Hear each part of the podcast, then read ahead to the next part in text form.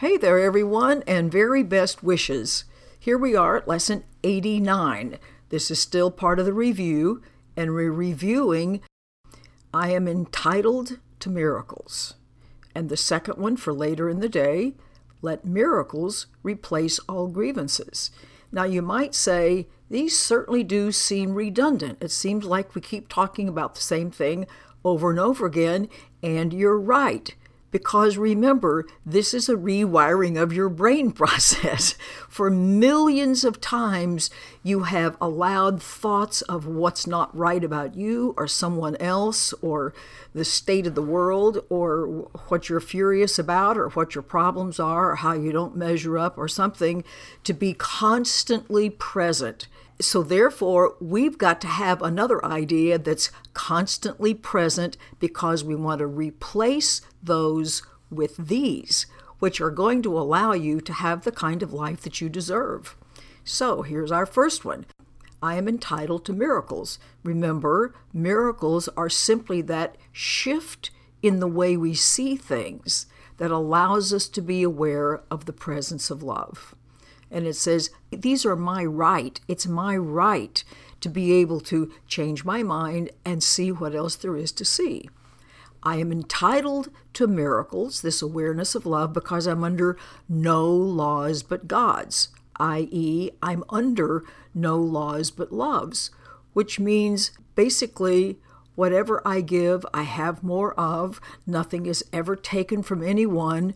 No one is ever diminished everyone's always safe, everyone's always at peace. That's what the laws of love offer me. It says these laws of love release me from grievances. So you might say, releasing grievances allows me to be aware of this, and vice versa. So it's just one great big closed loop that I want to get involved with instead of the one we are now, which is I feel terrible. It's everybody else's fault. I want to make them guilty, not realizing that it makes me even more guilty. And the little place I'm in gets smaller and tighter and more cramped and more painful. So that's what we're trying to undo here. Says, I want to accept these miracles. I want to accept the awareness of love in place of feeling like I've been wronged. And being wronged can't ever really do anything except make me afraid. It's just an imaginary wall. How many times have you believed something was absolutely so, only to find out later it wasn't? Well, this is a case like that. It's not that anything has changed except the way you see it. So this is what we're doing is changing the way we see things. Now I would accept only what the laws of God or the laws of love entitle me to have, which is love and peace, so that I can use that to continue my releasing, to continue this closed loop, so to speak, of the more I release, the happier I am. The happier I am, and the more aware of being loved and safe, the more it's easy to let go, etc. So, you can use these ideas to think about a little bit more. Behind this, now, this, as always, can be anything. It can be just any disappointing situation or person. So, behind my perspective of this as disappointing is a miracle to which I'm entitled it's possible to see that there's something very loving, very supportive, and something that's very much in my actual best interests going on here so that I can go, thank you for this instead of, ain't it awful? Let me not hold a grievance against you, name the person, but offer you the miracle that belongs to you instead. So I don't want to pretend like you've wronged me because if I offer you the gift of guilt, which is what I'm doing, if I've decided that you have wronged me, then I'm the one who's going to experience that. Not a good idea. So I want to offer you, I want for you, I want on your behalf that you experience the presence of love, and I will increase that in myself. And the last one says, seen truly this offers me a miracle. Seen from another perspective, seen from the perspective that we are never abandoned, We're never lacking support. We're never lacking opportunities and presence and love, always being here for us and with us at every second. So when I begin to adopt that as what's true, I naturally am going to be able to see everything as supportive rather than getting in my way, which is the way the ego mind wants to interpret everything. Okay. The second one for the latter part of the day is let miracles replace all grievances, which basically says, let me be aware of the presence of love instead of convinced that everybody is hurting me, that everybody has wronged me, and that includes myself. Sometimes we blame ourselves for having wronged us.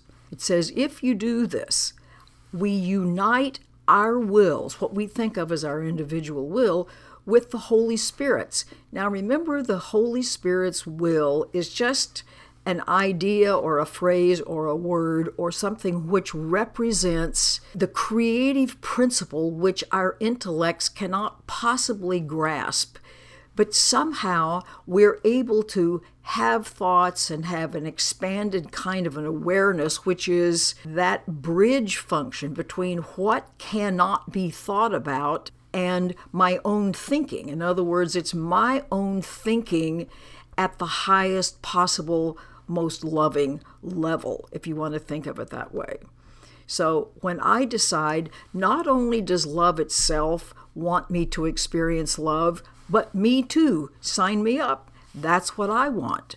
And when I realize that what I want, what our Creator wants, however you choose to define that, then I'm released from pain and fear and guilt. Because when I say, yes, this is what I actually want, I'm saying I'm willing for my notion of things to be replaced with the truth, according to love's plan for my discovering how much I am loved. That's what the salvation is all about. Realizing I've never stopped being eternal, infinite, an aspect of love itself and it says, I don't want any exceptions and no substitutes. I don't want to just sometimes be at peace and sometimes be terrified. It's like I only want one thing, which is to feel fabulous. And I'll tell you, once you find yourself feeling drawn into the amazing nature, that's all I can call it, of this deep peace of mind, you don't want anything else to ever happen but that. So we don't want any exceptions. We don't want any substitutes for something that feels delicious. Okay, here's some ideas. I would not hold this grievance apart from my salvation. In other words, I don't want to hang on to the insistence that I have been wronged, it's not my fault, someone else did it to me, and I'm just going to stay here and be mad. Because if I insist on doing that, then I can't feel the peace that's mine. Let our grievances, somebody's name, be replaced by miracles. Let all the ways we think we've wronged one another be replaced by seeing everyone is doing the best they can, and behind our accusations of one another, we deeply, deeply care about one another. Beyond this is the miracle by which all my grievances are replaced. You see, as I become aware of love, I lose interest in grievances. And as I drop my grievances, I have more love to experience. So it's like I'm adopting or creating a new closed loop that I want to live in, which is the awareness of love, the assurance of peace and safety all the time. I hope that's all you experience today and that your day is really a very lovely one. Goodbye for now.